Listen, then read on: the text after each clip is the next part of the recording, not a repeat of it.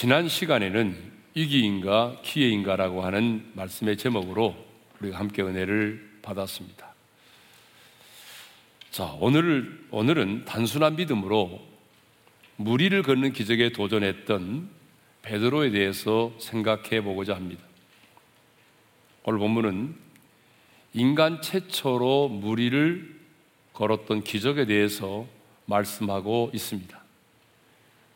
이천이십 년 우리 교회 표가 뭡니까?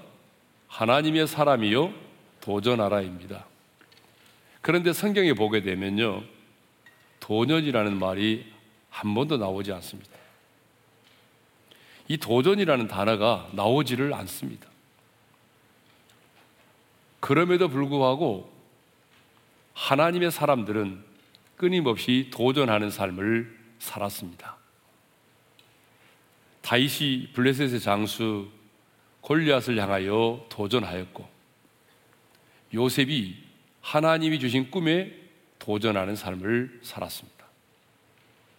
사도 바울 역시 죽는 그날까지 그리스도에게 잡힌 바 된 그것을 잡으려고 푯대를 향하여 도전하는 삶을 살았습니다. 그래서 사도 바울은요, 빌립보서 삼 장 십이 절에 이런 말씀을 하고 있습니다. 함께 읽겠습니다. 다 같이요. 내가 이미 얻었다 함도 아니요 온전히 이루었다 함도 아니라 오직 내가 그리스도 예수께 잡힌 바 된 그것을 잡으려고 달려가노라. 그리스도 예수께 잡힌 바 된 그것, 하나님이 주신 사명이고 비전이죠. 달려갔다고 말하죠. 빌립보서 삼 장 십삼 절과 십사 절에도 이렇게 말씀하고 있습니다. 다 같이요. 뒤에 있는 것은 잊어버리고 앞에 있는 것을 잡으려고 푯대를 향하여 그리스도 예수 안에서 하나님이 위에서 부르신 부름의 상을 위하여 달려가노라. 이렇게 사도 바울은 자신의 삶에 안주하지 않고 하나님이 자신의 영혼을 부르시는 그날까지 끊임없이 푯대를 향하여 그리스도 예수께 잡힌 바 된 그것을 향하여 달려갔다라고 말하죠. 그렇습니다. 하나님의 사람은 끊임없이 도전하는 삶을 살아야 합니다. 지금은 폐지되었지만 한때 주말 프로로 유명했던 무한도전이라고 하는 그런 방송 프로가 있었습니다. 무한도전이라고 하는 것은 무모한 도전이라는 그런 말이죠. 그래서 이 방송을 보게 되면 유재석 씨를 비롯한 여러 개그맨들이 출연해가지고 그야말로 무모한 도전을 하였습니다. 뭐 예를 들면 기차와 달리기 시합을 하기도 하고, 격투기 선수인 러시아의 효도로를 초청해서 격투기를 벌이고, 또 스케이트 타는 법을 배워가지고 아이스하키 국가대표 선수와 경기도 하고, 몇 개월 동안 조정을 배워가지고 경기도 하고, 이런 정말 무모한 도전을 했습니다. 말 그대로 무모한 도전이었지만 그래도 도전하는 그 모습이 시청자들에게 너무나 큰 감동과 도전을 주었고, 또 많은 사람들에게 웃음을 갖게 만들었던 것입니다. 실패할지라도 도전하는 모습은 아름답습니다. 호서대 설립자이자 총장을 지내신 강석규 박사님이 계십니다. 이분이 구십오 세의 생일에 쓴 수기가 있습니다. 구십오 세의 생일에 쓴 수기에 이런 내용들이 담겨져 있습니다. 육십오 세까지는 열심히 살았습니다. 그런데 정년 퇴임을 한 이후에는 그냥 덤의 인생이라고 생각을 하고 삼십 년을 피동적인 삶을 살았습니다. 그리고 구십오 세가 되는 날 삼십 년을 덧없고 희망 없는 삶을 산 것에 대하여 큰 후회를 하였습니다. 그리고 새롭게 어학 공부에 도전할 것을 다짐합니다. 그 이유는 단 한 가지. 십 년 후 백오 번째 생일날, 지난 십 년을 아무것도 도전하지 않는 것을 후회하지 않기 위해서. 구십오 세의 나이임에도 불구하고 십 년 후에 자신의 인생을 후회하지 않기 위해서 도전한다고 말합니다. 구십오 세의 나이에도 불구하고 인생의 나이를 초월하여 도전하는 이 모습이 너무나 아름답습니다. 그렇습니다, 여러분. 살아있는 자는 도전합니다. 이 세상은 도전하는 자들에 의해서 만들어져 갑니다. 물론 도전을 하다 보게 되면 실패를 할 때도 있습니다. 그러나 여러분, 실패가 두려워서 마냥 주저앉아 있는 것보다는 도전하는 것이 훨씬 유익합니다. 왜냐하면 우리가 도전을, 도전을 하게 되면 실패를 통해서도 성장할 수 있고, 또 그 실패를 교훈 삼아 도전하면 그 실패가 성장의 동력이 되기 때문이죠. 그러므로 오늘 내가 살아 숨을 쉬고 있다면 여러분, 도전할 수 있기를 바랍니다. 마음만 먹으면 우리 주변에 도전해야 할 것들이 너무나 많이 있습니다. 너무나 크고 위대한 것만을 생각하기 때문에 그렇지, 여러분, 정말 우리 눈을 들어서 주변을 둘러보게 되면 나이를 초월해서 살아있는 것만으로 도전해야 될 것들이 정말 많이 있습니다. 오랫동안 병상에 누워 계신 권사님이 계셨습니다. 거동을 할 수 없고 누워 있어야만 했기 때문에 사실 할 수 있는 것이란 아무것도 없었습니다. 그런데 아들이 주일날 예배를 드리고 가져온 그 주보를 보면서 그는 기도했습니다. 어떤 기도를 했을까요? 그 주보에 나와 있는 세 가족의 이름을 보면서 이분들이 교회에 잘 정착하기를 위하여, 꼭 주님을 만날 수 있기를 위하여 기도했습니다. 여러분, 오랫동안 병상에 누워 거동할 수 없는 상황이 있지만 그래도 하나님이 주신 사명을 따라 기도에 도전하는 삶을 살았던 것이죠. 그러므로 오늘 내가 살아 숨을 쉬고 있다면 하나님의 사람인 우리는 작은 것이라도 도전해야 될 줄로 믿습니다. 예. 기도의 현장에서 제자들이 풍랑을 만나 힘겹게 노드는 것을 보시고 밤 사경에 주님이 무리를 걸어 찾아오셨습니다. 그러자 제자들은 무리를 걸어 자신들에게 오시는 예수님을 보고 유령이라 하여 무서워하여 소리를 질렀습니다. 그때 예수님은 무서워하는 제자들에게 안심하라, 나니 두려워하지 말라고 말씀을 하셨습니다. 그 말을 들은 베드로는 예수님에게 이렇게 요청을 합니다. 이십팔 절이죠. 함께 읽겠습니다. 이십팔 절. 베드로가 대답하여 이르되, 주여, 만일 주님이시거든 나를 명하사 물 위로 오라 하소서 하니. 베드로는 당신이 유령이 아니라 정말 주님이시라면 나를 명하사 물 위를 걸어서 오게 해달라고 했습니다. 베드로의 이 요청은요, 정상적인 사람이라면 결코 할 수 없는 말입니다. 정상적인 사람이라면 그 상황에서 이렇게 말을 해야 되겠죠. 정말 주님이시라면 속히 이곳으로 와서 이 풍랑을 잔잔하게 해 주십시오. 아니, 어쩌면 이렇게도 말할 수 있겠죠. 주님, 왜 이제야 나타나셨습니까? 우리가 하마터면 죽을 뻔했습니다. 여러분, 이렇게 말을 해야 정상이죠. 그런데 베드로는 나를 명하사 물 위로 오라 하소서라고 요청을 했습니다. 이것은 중력의 법칙에 어긋나는 것입니다. 어떻게 사람이 물 위를 걸어 어떻게 사람이 물 위를 걸을 수 있단 말입니까? 정상적인 교육을 받은 사람이라면 결코 이렇게 말할 수가 없는 것이죠. 그런데 베드로는 정말 주님이시라면 나를 명하사 물 위를 걸어오게 해달라고 요청을 했습니다. 그러면 왜 베드로는 이렇게 비과학적이고 비상식적인 말을 했을까요? 그것은 정말 주님이시라면 나로 무리를 걷게 하실 수 있다라고 하는 그 단순한 믿음이 있었기 때문입니다. 이 단순한 믿음이 있었기 때문이에요.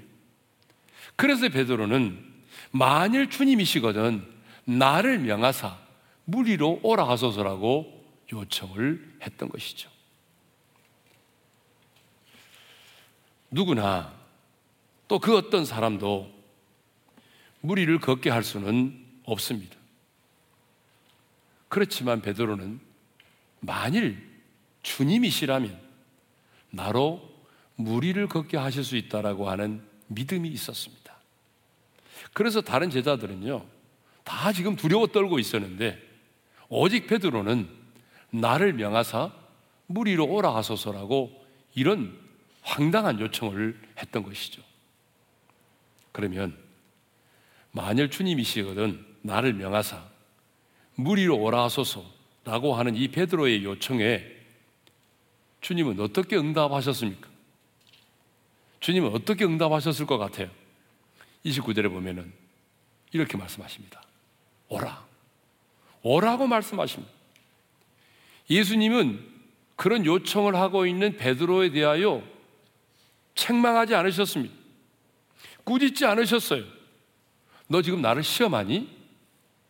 무리를 걷는 것은 나만 할 수 있어. 근데 네가 무리를 걷겠다라고 그렇게 하나님은 책망하지 않으셨습니다. 아니, 주님은요 지체하지도 않으셨습니다. 주님은 기다렸다는 듯이 오라, 오라고 말씀을 하셨습니다. 그런데 오늘 오라는 주님의 음성을 듣지도 않고 그냥 믿음으로 물속에 뛰어 들어갔다가 아직까지 나오지 않는 분들이 상당히 계십니다. 분명한 목적의식도 없이 단순한 호기심에 무리를 걷고 싶어하는 사람들이 있습니다. 아니, 하나님을 시험해 보고자 하는 불순한 의도로 무리를 걷게 해달라고 기도하는 사람들이 있습니다. 그러나 여러분, 정말 우리가 무리를 걸으려면요 그 이유가 분명해야 됩니다. 정말 기적 그 자체만을 위해서라면요 무리를 걷는 것만이 기적이 아닙니다. 우리가 땅 위를 걷는 것도 기적입니다. 여러분, 대형병원에 중환자실을 가보십시오. 내가 이 땅에 발을 딛고 서고 싶지만 이 땅을 밟을 수 없고 이 땅을 걸을 수 없는 사람들이 얼마나 많이 있습니까? 그러므로 우리가 어떤 기적을 요구하려면, 베드로처럼 이런 기적을 요구하려면 그 이유와 목적이 분명해야 한다는 사실입니다. 다음엔 베드로처럼 주님으로부터 확실한 응답을 받아야 한다는 것이죠.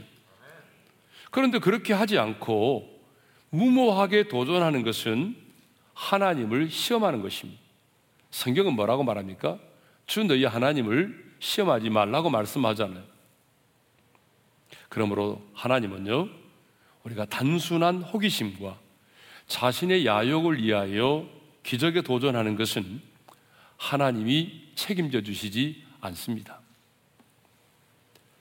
그러면 주님으로부터 오라고 하는 이 응답을 받은 베드로는 어떻게 했을까요? 지체하지 않았습니다. 오라는 주님의 말씀만을 단순하게 믿고 그 넘실거리는 파도 위로 뛰어내렸습니다. 이십구 절 하반절의 말씀을 읽겠습니다. 다 같이요. 베드로가 배에서 내려 물 위로 걸어서 예수께로 가되. 베드로는 어부입니다. 이 바다에서 잔뼈가 굵은 사람입니다. 사람이 무리를 걸을 수 없다는 것을 누구보다도 잘 알고 있는 사람입니다. 많은 어부들이 풍랑을 만나 물속에서 허우적거리다가 죽어가는 것을 똑똑히 본 사람입니다. 그런데 베드로는 오라고 하는 주님의 말씀만을 믿고 풍랑 위는 파도 위로 뛰어내렸습니다. 어떻게 되었을까요? 인간 최초로 물 위를 걷는 사람이 되었습니다. 닐 암스트롱이 인간 최초로 달의 표면을 걸었던 것처럼 베드로 역시 물속에 빠져들지 않고 인간 최초로 무리를 걷는 기적의 주인공이 되었습니다. 그런데 삼십 절을 보게 되면요, 무리를 걸어 예수님을 향하여 나아가던 베드로가 갑자기 물속에 빠져들기 시작을 합니다. 왜 무리를 걷던 베드로가 갑자기 물속에 빠져들었을까요? 삼십 절에는 이렇게 말씀하고 있네요. 다 같이 읽겠습니다. 시작. 바람을 보고 무서워 빠져가는지라 소리질러 이르되 주여 나를 구원하소서 하니, 바람을 보았기 때문이라는 거예요. 그런데 여러분, 바람은 눈에 보이지 않는 거잖아요. 그러니까 바람을 보았다는 말은 곧 풍랑을 보았다는 말이죠. 베드로가 물을 딛고 서 있는 주님을 보았을 때는 무리를 두벅두벅 걸었는데요, 그 풍랑을 인하여 주님이 보이지 않고 그 넘실대는 풍랑을 바라보는 순간에 두려움이 엄습해 왔습니다. 그리고 그 두려움의 포로가 되는 순간에 베드로의 몸은 물속에 빠져들기 시작을 했던 것입니다. 자, 여기서 우리는 아주 중요한 교훈을 발견하게 됩니다. 그것이 무엇입니까? 바로 우리의 시선입니다. 풍랑보다 더 중요한 것이 우리의 시선이라는 것입니다. 내 인생에 어떤 풍랑이 일어나느냐 하는 것보다 더 중요한 것은 나의 시선이 지금 어디를 향하고 있느냐, 이게 더 훨씬 더 중요하다는 얘기죠. 그런데요, 사탄이 이 사실을 알고 있습니다. 그래서 사탄은 우리로 하여금 믿음의 주요 온전케 하신 이인 예수를 바라보지 못하도록 만듭니다. 이것이 사탄의 전략입니다.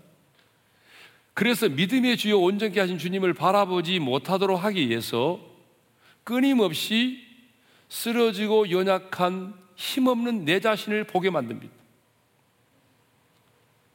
인생의 문제만을 보게 만듭니다. 인생의 풍랑만을 보게 만들어요. 내 가정과 일터에 휘몰아치고 있는 그 인생의 풍랑만을 보게 만드는 것입니다. 여러분, 왜 그럴까요? 왜 사탄은 주님을 바라보지 못하도록 하기 위해서 내 자신을 보게 만들고 문제를 보게 하고 풍랑을 보게 할까요? 그 이유는 간단합니다. 나로 하여금 두려움을 갖도록 하기 위해서입니다. 왜요? 내가 두려움을 갖게 되면, 두려움이 엄습해오면, 내가 두려움의 포로가 되면 우리 자신은요, 도전도 하지 못한 채 스스로 무너지고 마는 것입니다. 아니, 한 번도 싸워보지 못하고 스스로 넘어지고 마는 것입니다. 두려움의 포로가 되면. 그래서 사탄은요, 끊임없이 끊임없이 우리로 하여금 주님을 바라보지 못하도록 만드는 것이죠. 그래서 시선이라는, 그 우리가 즐겨 부르는 찬양이 있는데요, 그 시선이라는 찬양에 이런 가사가 나오죠. 내게로부터 눈을 들어 주를 보기 시작할 때 주의 일을 보겠네. 내 작은 마음 돌이키사 하늘의 꿈 꾸게 하네. 주님을 볼 때 모든 시선을 주님께 드리고 살아계신 하나님을 느낄 때 내 삶은 주의 역사가 되고 하나님이 일하기 시작하네. 내게로부터 눈을 들어 주를 보기 시작할 때 주의 일을 본다고 말하죠. 주님을 볼 때에 하늘의 꿈을 꾼다고 말합니다. 내 모든 시선을 주님께 드릴 때 살아계신 하나님을 느낄 뿐만 아니라 내 삶은 주의 역사가 되고 하나님이 일하기 시작한다는 것입니다. 정말 하나님이 내 인생 가운데 일하심을 보기를 원하십니까? 내 인생 가운데 무리를 걷는 것과 같은 그런 놀라운 기적이 일어나기를 원하십니까? 네. 여러분의 시선이 중요합니다. 네. 연약한 내 자신을 바라보지 마시고, 여러분의 그 문제에 집착하지 마시고, 여러분의 그 풍랑만을 바라보지 말고 풍랑 너머에 내 인생의 풍랑을 잔잔케 해주실 그 주님을 믿음의 눈으로 바라볼 수 있기를 소망합니다. 바람을 보고 무서워 물속에 빠져들어가던 베드로는 다급하게 주여 나를 구원하소서라고 외쳤습니다. 그때 예수님은요 즉시 손을 내밀어 그를 붙잡으시며 믿음이 작은 자여 왜 의심하느냐 라고 책망을 하셨습니다. 믿음이 작은 자여 왜 의심하느냐. 여러분 이 말씀을 묵상해 보게 되면 베드로가 물속에 빠져든 이유가 뭐예요? 믿음이 작았기 때문이라는 거잖아요. 그리고 주님이 보실 때에 믿음이 작다는 것은 무엇을 의미합니까? 하나님을 신뢰하지 못하는 그 의심이라는 거예요. 의심. 하나님을 의, 신뢰하지 못하는 그 의심 때문에 주님은 그의 믿음을 작은 믿음이라고 평가를 하셨던 것입니다. 마침내 예수님이 베드로와 함께 배에 오르실 때에 바람이 그쳤습니다. 삼십이 절이죠. 읽겠습니다. 시작. 배에 함께 오름에 바람이 그치는지라. 바람이 그쳤다는 것은 뭘 말하죠? 풍랑이 곧 잔잔해졌다는 것을 말하죠. 사실 풍랑은요 바람이 그쳤다고 해서 곧바로 잔잔해지는 건 아니거든요. 그렇죠? 서서히 풍랑이 잔잔해지는 겁니다. 그런데 주님께서 베드로와 함께 제자들이 타고 있는 배에 오르시자마자 바람이 그치고 풍랑도 잔잔해졌습니다. 풍랑이 잔잔해졌다는 것은 인생의 문제가 해결됐다는 것을 말하죠. 그러자 배에 있는 사람들이 어떻게 반응했을까요? 배에 타고 있는 사람들이 어떻게 반응했을 것 같아요? 삼십삼 절을 읽겠습니다. 다 같이요. 배에 있는 사람들이 예수께 절하며 이르되 진실로 하나님의 아들이로소이다. 여러분 여기 배에 타고 있는 사람은 예수님의 또 다른 제자들이잖아요. 예수님의 또 다른 제자들이 그 되어진 모든 일들을 보고 예수께 절을 하며 진실로 하나님의 아들이로소이다라고 고백을 했습니다. 여러분 왜 예수님이 기적을 행하셨는지 이제 우리가 그 답을 찾았습니다. 여러분 예수님께서 왜 기적을 행하셨습니까? 단순한 제자들의 호기심을 충족시켜주기 위해서요? 아닙니다. 예수님 자신이 하나님의 아들 되심을 드러내기 위해서입니다. 왜 베드로가 나를 명하사 물 위로 오라 하소서 할 때 주님은 거절하지 않고 오라고 말씀하셨을까요? 왜 베드로로 하여금 최초로 물 위를 걷는 기적을 경험하게 하셨을까요? 예수님 자신이 바로 하나님의 아들이심을, 여기서 하나님의 아들이라는 말은 예수님 자신이 곧 하나님이심을 라는 그런 말이죠. 예수님 자신이 곧 하나님이심을 드러내기 위해서입니다. 여러분 왜 우리의 삶에 기적이 일어나야 할까요?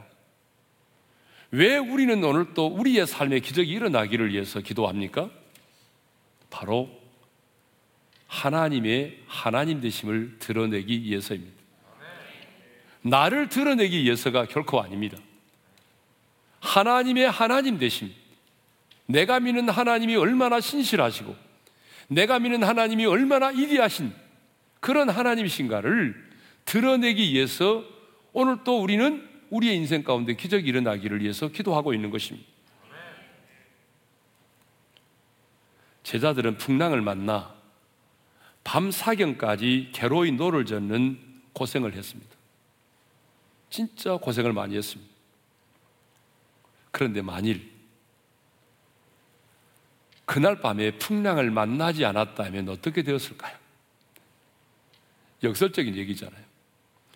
그날 저녁에 제자들은 풍랑을 만나서 억수로 고생을 했습니다.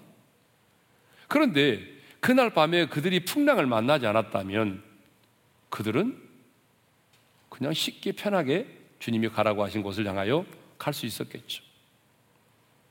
그러나 그들이 그날 밤에 이 풍랑을 만나서 고생을 했지만 이 풍랑을 만났기 때문에 그들은 예수가 바로 하나님의 아들이심을 깨닫게 되었고 베드로는 인간 최초로 물 위를 걷는 기적의 주인공이 될 수 있었던 것입니다. 아멘. 여러분, 우리 인생도 마찬가지입니다. 우리 인생도 풍랑을 원하는 사람이 어디 있겠습니까? 아무도 풍랑을 원하지 않습니다. 그런데 우리도 우리도 원하지 않지만 인생의 풍랑을 만나게 되면 그 풍랑을 인해서 내가 물질적인 손해도 보아야 되고 그 풍랑 때문에 엄청난 고생도 해야 되지만, 그러나 그 풍랑을 인해서 내가 주님께로 더 빨리 나아갈 수 있게 되는 것이고, 그 풍랑 때문에 주님 앞에 머물러 있는 시간도 많아지게 되는 것이고, 그 풍랑을 인해서 내가 믿는 하나님이 어떤 분이신가도 깨닫고 경험할 때가 참 많이 있습니다. 그렇습니다. 고난이 크면 클수록, 문제가 크면 클수록 우리는 더 크고 더 위대하신 하나님을 경험할 수가 있습니다. 아니, 더 큰 기적을 경험하게 될 수 있습니다. 베드로는 풍랑을 만났을 때에 물 위를 걸어오시는 주님을 보고 나로 물 위로 오라 하소서라고 요청을 했습니다. 그리고 주님으로부터 오라는 음성을 듣고 지체하지 않고 넘실대는 파도 위로 뛰어내렸습니다. 그래서 인간 최초로 물 위를 걷는 기적을 경험하였습니다. 그런데 성도 여러분, 만일 여러분이 그 현장의 베드로였다면 여러분은 어떻게 하시겠습니까? 만일 여러분이 그 현장에 있었던 베드로라고 한다면 주님이 물 위를 걸어오실 때에 베드로처럼 그렇게 요청할 수가 있겠습니까? 만일 주님이시거든 나를 명하사 물 위로 오라 하소서, 그렇게 요청을 할 수 있겠습니까? 아니, 주님이 오라 이렇게 말씀하실 때에 그 오라고 하는 그 말 한마디만을 단순하게 믿고 풍랑이 이는 바다 위를 걷기 위해서 여러분의 발을 내디딜 수 있겠습니까? 사실 이것은 엄청난 도전입니다. 왜냐하면 이것은 상식적으로 불가능하기 때문이죠. 하지만 베드로는 과감하게 과감하게 오라 하시는 주님의 그 말씀 한마디만을 믿고 발을 내딛었습니다. 만일 물 위를 걸어오시는 분이 유령이 아니라 주님이시라면 나로 물 위를 걸어오게 할 것이다 라고 하는 단순한 믿음을 가졌습니다. 베드로는 그 순간에요, 중력의 법칙을 생각하지 않았습니다. 베드로는 그 순간에 과거의 물속에 빠져서 허우적거리다가 죽었던 사람들을 떠올리지도 않았습니다. 베드로는 단순하게 믿고 단순하게 행동했습니다. 단순함으로, 단순한 믿음으로 기적에 도전했습니다. 그 단순함이 뭡니까? 주님이시라면 나로 물 위를 걷게 하실 것이다. 아니, 다른 분이 아니고 정말 주님이시라면, 내게 오라고 말씀하신 분이 주님이시라면 나로 물 위를 걷게 하실 것이다 라고 하는 이 단순한 믿음으로 기적에 도전했던 것입니다. 여러분, 정말 그렇습니다. 내가 믿는 하나님이 어떤 분이신가를 바르게 알면, 온전히 알면 우리의 믿음이 정말 단순해집니다. 여러분, 그러지 않아요? 내가 만난 하나님, 내가 믿는 하나님이 어떤 분이신가를 내가 분명히 알면 여러분, 우리의 믿음은 굉장히 단순해집니다. 여러분, 그렇지 않습니까? 그런데 아무리 신앙생활을 해도 우리의 믿음이 단순하지 못한 이유가 뭡니까? 내가 그 하나님을 인격적으로 만나지 못했다든지, 아니면 하나님에 관하여 알고만 있다든지, 하나님을 신뢰하지만 온전히 그분을 신뢰하지 못하기 때문에 우리의 믿음은 단순한 믿음이 아니라 복잡한 믿음이 되는 것이죠. 베드로는요, 정말 단순하게 주님을 믿는 믿음으로 기적에 도전하였습니다. 그래서 그는 무리를 걸었습니다. 비록 그가 바람을 보고 바다에 빠지기도 했지만 그는 바다 위를 걷는 최초의 사람이 되었습니다. 그리고 이 기적으로 인하여 예수님이 진실로 하나님의 아들이심을 드러내었습니다. 만일 베드로가요, 예수님이 무리를 걸어오라고 하셨는데도 불구하고 도전하지 않았다면 어떻게 되었을까요? 그는 무리를 걷지 못했을 것입니다. 사실 그 배에는 베드로만 타고 있는 것이 아니었잖아요. 다른 제자들도 분명히 그 배를 타고 있었습니다. 여러분, 똑같은 상황입니다. 똑같이 풍랑을 만났고 똑같은 상황이었지만 다른 열 명의 제자들은요, 지금 그 풍랑을 보고 무서워 떨고 두려워 떨고만 있었던 것이죠. 그런데 유일하게 베드로만이 어떻습니까? 단순한 믿음을 가지고 기적에 도전해서 무리를 걷는 사람이 되었던 것입니다. 성경에는 기록되지 않았지만 만일 예수님의 다른 제자들도 베드로와 동일하게 주님, 만일 정말 주님이시라면 우리를 명하사 무리를 오라하소서, 무리를 걸어서 주님께로 오게 하소서 라고 요청을 했고 주님이 오라고 했을 때에 다른 제자들도 과감하게 그 배에서 나와서 풍랑이는 파도 위로 자신의 발을 내딛었다면 베드로만이 아니라 다른 제자들도 동일하게 여러분 무리를 걷는 기적의 주인공이 되었을 것입니다. 베드로는 이렇게 단순한 믿음으로 도전해서 무리를, 물 위를 걷는 기적을 경험했고 예수님이 진실로 하나님의 아들 되심을 드러내었습니다. 그래서 존 오트버그 목사님은요, 이런 책을 썼어요. 무리를 걸으려면 단순하게 믿어라, 이런 책을 썼습니다. 한번 따라서 하겠습니다. 물 위를 걸으려면 단순하게 믿어라. 여러분 동의하십니까? 예, 그렇습니다. 이 물 위를 걷는 것과 같은 기적을 내가 경험하려면 단순하게 믿어야 한다는 거죠. 단순하게 믿어야 물 위를 걸을 수 있다는 것입니다. 이 존 오트버그 목사님은요, 그 책에서 이렇게 말합니다. 물 위를 걸으려면 배에서 나와야 한다라고 말합니다. 배 안에 머물러 있는 자는 결코 무리를 걸을 수 없다는 얘기죠. 여러분 그렇지 않습니까? 배 안에 머물러 있는 자는요, 아무리 기도해도 여러분 무리를 걸을 수는 없는 거죠. 그런데 우리는 어떻습니까? 우리는 배 안에 머물러 있기만을 원합니다. 우리는 안락한 삶을 추구합니다. 그러니까 주님 앞에 기도하죠. 주님, 내 인생에 무리를 걷는 건 기적이 일어나게 해주십시오. 기도는 하는데 뭐예요? 주님이 오라, 오라. 그래도 우리는 절대로 배 밖으로 나가지 않습니다. 그렇게 기도를 많이 하고도 절대로 우리는 배 밖으로는 안 나가죠. 배 안에 머물러 있습니다. 우리는 언제나 안정적이고 예측 가능하고 그리고 통제 가능한 삶을 살고 싶어 합니다. 그런데 주님은 우리에게 말씀하십니다. 정말 무리를 걷기를 원하느냐? 그렇다면 배 안에서 나와 세상과 충돌하라고 말씀하십니다. 제가 이번 주에 읽은 책이 하나 있습니다.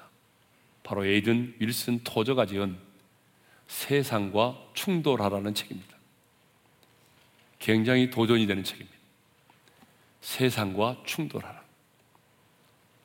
사실 이 이렇게 사실 세상이 이렇게 변하지 않는 이유는 빛의 자녀인 우리들이 이 어두운 세상과 충돌하지 않고 적당히 타협하기 때문이라는 것입니다. 빛의 자녀인 우리들이 이 세상과 충돌하지 않고 어두운 세상과 충돌하지 않고 이 세상과 적당히 타협하면서 살아가기 때문에 우리가 살고 있는 이 세상이 변화되지 않는다는 것입니다. 그러면서 이 저자는 말합니다. 세상과 충돌해야 복음의 권세가 드러나고, 세상과 충돌해야 십자가의 능력이 나타나고, 세상과 충돌해야 무엇이 참된 진리인지가 드러난다고 말합니다. 여러분, 그렇습니다. 내가 세상과 충돌할 때에 복음의 권세가 드러납니다. 십자가의 능력이 나타나고 내가 무엇이 참된 진리인지가 드러나는 것이죠. 성경을 보면 저와 여러분들은 이 세상과 충돌할 수밖에 없는 그런 사람들이죠. 왜냐하면 우리가 이 세상에 발을 딛고 살아가지만 결코 이 세상에 속한 자들이 아니잖아요. 그러니까 우리의 소속과 신분이 다르기 때문에 이 세상을 살아가는 우리들은 이 세상과 충돌할 수밖에 없는 것이죠. 그래서 주님도 말씀하셨잖아요. 너희가 이 세상에 살면서 이 세상에 속하지 않고 내게 속한 거로 세상이 너희를 미워하느니라 말씀하셨잖아요. 그러므로 여러분, 정말 여러분의 인생에 물 위를 걷는 것과 같은 그런 기적이 일어나기를 원하십니까? 그렇다면 배 안에서 안주하지 마십시오. 배에서 나오셔야 됩니다. 배에서 나와서 세상과 충돌하십시오. 오라 하시는 주님의 말씀을 듣고 단순하게 믿음으로 순종하여 발걸음을 내디디십시오. 그러면 우리의 인생에도 베드로와 같이 무리를 걷는 기적이 일어날 것입니다. 이 무리를 걷는 것과 같은 동일한 기적이 우리의 인생 가운데도 반드시 일어날 것입니다. 설령 우리가 주님의 말씀에 순종하여 발걸음을 내딛었다가 한순간 두려움 때문에 물속에 빠져든다 할지라도 주님이 우리를 구원해 주실 것입니다. 그러므로 여러분, 실패를 두려워하지 말고 단순한 믿음을 가지고 순종의 발걸음을 내디딜 수 있기를 바랍니다. 저는 오늘 이 말씀을 듣는 사랑하는 모든 성도님들이 배 안에 안주하는 삶이 아니라 이제 그 안락한 삶에서 나와서 이 세상과 좀 충돌할 수 있기를 원합니다. 세상의 사람들과 멱살을 잡고 싸우라는 얘기가 아닙니다. 우리의 소속과 신분이 다르기 때문에 우리는 세상과 충돌할 수밖에 없는 사람들이. 왜? 우리 가치관이 다르고 우선순위가 다르기 때문이죠. 세상과 타협하지 말고 세상과 충돌하시기를 바랍니다. 배 안에서 나와서 단순한 믿음으로 도전하여 하나님의 하나님 되심을 만방에 드러낼 수 있는 우리 모두가 되기를 주님의 이름으로 축원합니다. 하나님의 사람인 우리가 도전하지 않으면 누가 도전하겠습니까? 주신 말씀 마음에 새기면서 우리 찬양하겠습니다. 시선이라고 하는 찬양입니다. 내게로부터 눈을 들어 주를 보기 시작할 때 주의 일을 보겠네. 작은 마음 기사 하늘에 꿈꾸게 하네. 주님을 볼 때 모든 시선을 주님께 드리고 살아계신 하나님을 느낄 때 내 삶은 주의 역사가 되고 하나님이 일하기 시작하네. 성령이 나를 변화시켜 모든 두려움 사라지네. 주의 일을 보겠네. 황폐한 나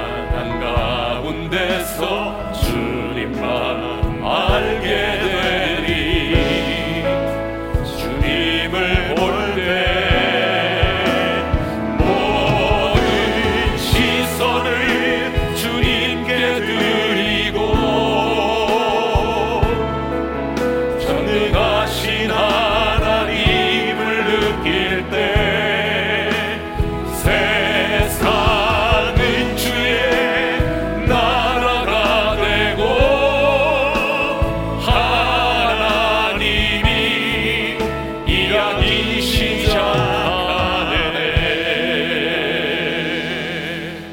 자, 우리 한번 눈을 감고 주신 말씀만 새기면서 기도하겠습니다.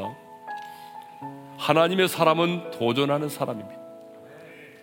인생의 나이를 초월하여 도전하는 사람입니다. 모든 하나님의 사람은 살아있는 동안에 도전했습니다. 여러분은 지금 무엇을 도전하고 있습니까? 여러분은 지금 무엇을 도전하면서 기도하고 있습니까?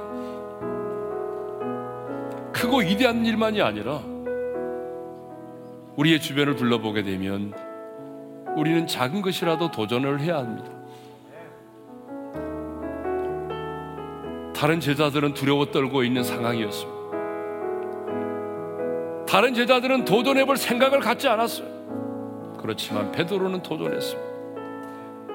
왜요? 단순한 믿음을 가졌기 때문에. 정말 주님이시라면 나로 무리를 걷게 하실 수 있다라고 하는 이 단순한 믿음, 이 믿음 때문에 오라는 주의 음성을 듣고 담대히 그 파도 속에 발을 내딛었던 것입니다. 우리에게도 이런 단순한 믿음이 필요합니다.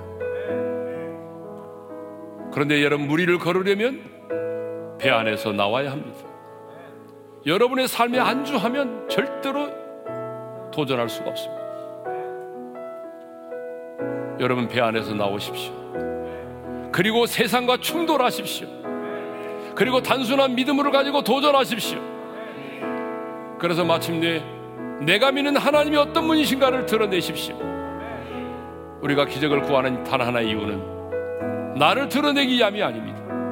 내가 믿는 하나님이 어떤 분이신가를 드러내기 위함입니다. 그러나 한 가지 기억해야 될 사실이 있습니다. 그것은 바로 시선이 중요하다는 것입니다.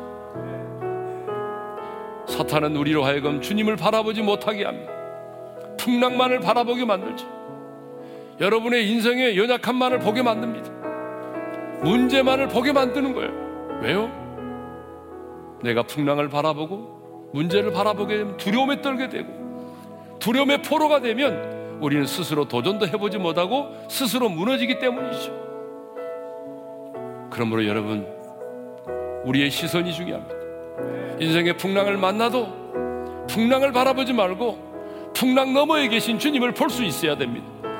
내 인생의 문제를 바라보지 말고 문제 해결자가 되시는 주님을 볼 수 있어야 됩니다. 오늘 이 시간 두 가지 기도의 제목을 여러분께 드립니다. 첫 번째, 주님, 나도 도전하는 삶을 살고 싶습니다. 내 인생의 나이를 초월해서 크고 위대한 일은 아닐지라도 작은 일이라도 내 삶 가운데서 끊임없이 도전하게 하여 주옵소서. 하나님이 주신 기도의 응답에 도전하게 하시고 비전에 도전하게 도와주시고, 그래서 단순한 믿음으로 도전해서 하나님의 하나님 되심을 드러내는 자가 되고 싶습니다. 첫 번째 기도의 제목입니다. 두 번째로, 주님, 나의 시선을 주님께로 향하게 도와주십시오.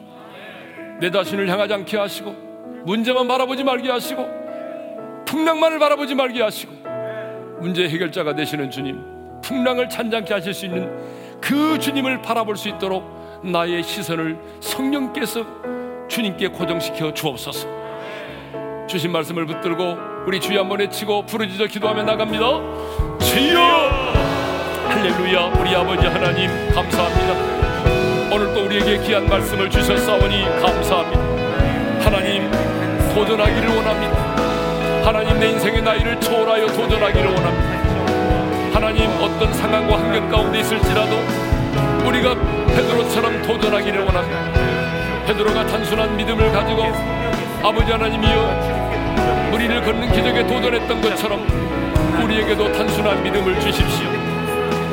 내가 믿는 주님이 전능하신 주님이시고 내가 믿는 주님이 신실하신 주님이시라을 주님이심을 믿는다면 하나님, 의여 우리도 단순한 믿음을 갖게 하여 주시고 단순한 믿음으로 순종하, 순종하여 발걸음을 내딛을 수 도와주셨소.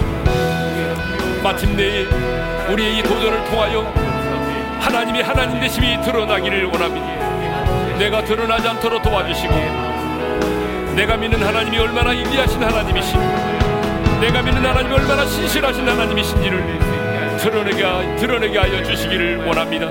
하나님 아버지, 우리의 시선을 주님께서 주관하여 주시기를 원합니다. 바라보지 말게 도와주십시오. 내 연약한 내 자신을 바라보지 말게 도와주십시오. 문제만을 바라보지 말게 도와주십시오.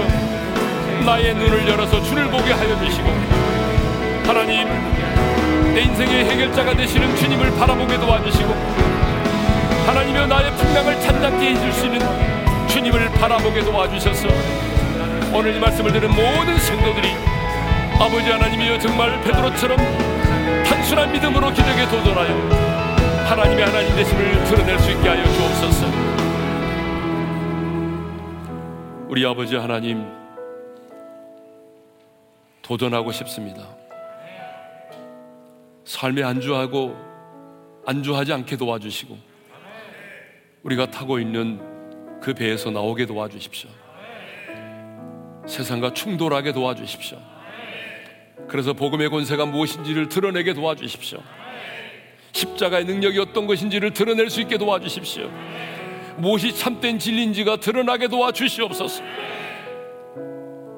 베드로처럼 단순한 믿음을 우리에게 허락해 주옵소서. 주님이시라면 나로 무리를 걷게 하실 수 있다고 하는 이 단순한 믿음, 이 믿음을 우리에게 허락해 주시옵소서. 그런데 사탄은 우리로 하여금 주님을 바라보지 못하게 만들고, 쓰러지고 넘어지는 연약한 내 자신만을 보게 하고, 문제만을 바라보게 만들고, 풍랑만을 바라보게 합니다. 주님, 이제 우리의 눈을 열어 주를 보게 해주시고, 풍랑을 바라보지 말게 하시고, 인생의 문제만을 바라보지 말게 도와주시고, 풍랑을 찬잔케 하실 수 있는 주님을 보게 하여 주옵소서. 그래서 우리 모두가 단순한 믿음으로 도전하여 내가 믿는 하나님이 어떤 하나님이신가를 이 땅의 사람들에게 드러내게 하여 주옵소서. 이제는 우리 주 예수 그리스도의 은혜와 하나님 아버지의 영원한 그 사랑하심과 성령님의 감동, 감화, 교통하심이 우리의 시선을 주님께 고정하고 단순한 믿음으로 도전하여 하나님의 하나님 되심을 드러내기를 소망하는 모든 성도들 위해 이제로부터 영원토록 함께 하시기를 축원하옵나이다. 아멘.